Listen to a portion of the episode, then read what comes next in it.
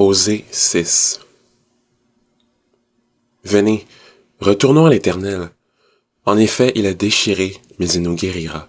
Il a frappé, mais il bandera nos plaies. Il nous rendra la vie dans deux jours. Le troisième jour, il nous relèvera et nous vivrons devant lui. Connaissons, cherchons à connaître l'Éternel.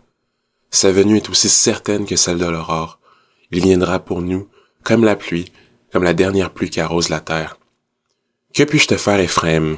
Que puis-je te faire, Judas? Votre attachement est pareil à la nuée du matin, à la rosée qui se dissipe très vite. C'est pourquoi je les frapperai par les prophètes, je les tuerai par les paroles de ma bouche, et mes jugements éclateront comme ma lumière. En effet, je prends plaisir à la bonté, et non au sacrifice, à la connaissance de Dieu, plus qu'aux holocaustes. Comme Adam, ils ont violé l'alliance, c'est alors qu'ils m'ont été infidèles. Galaad est une ville de fauteurs de troubles, elle porte des traces de sang. La troupe des prêtres est comme une bande en embuscade. Ils commettent des assassinats sur le chemin de Sichem. Oui, ils se livrent au crime. Dans la communauté d'Israël, j'ai vu des choses horribles.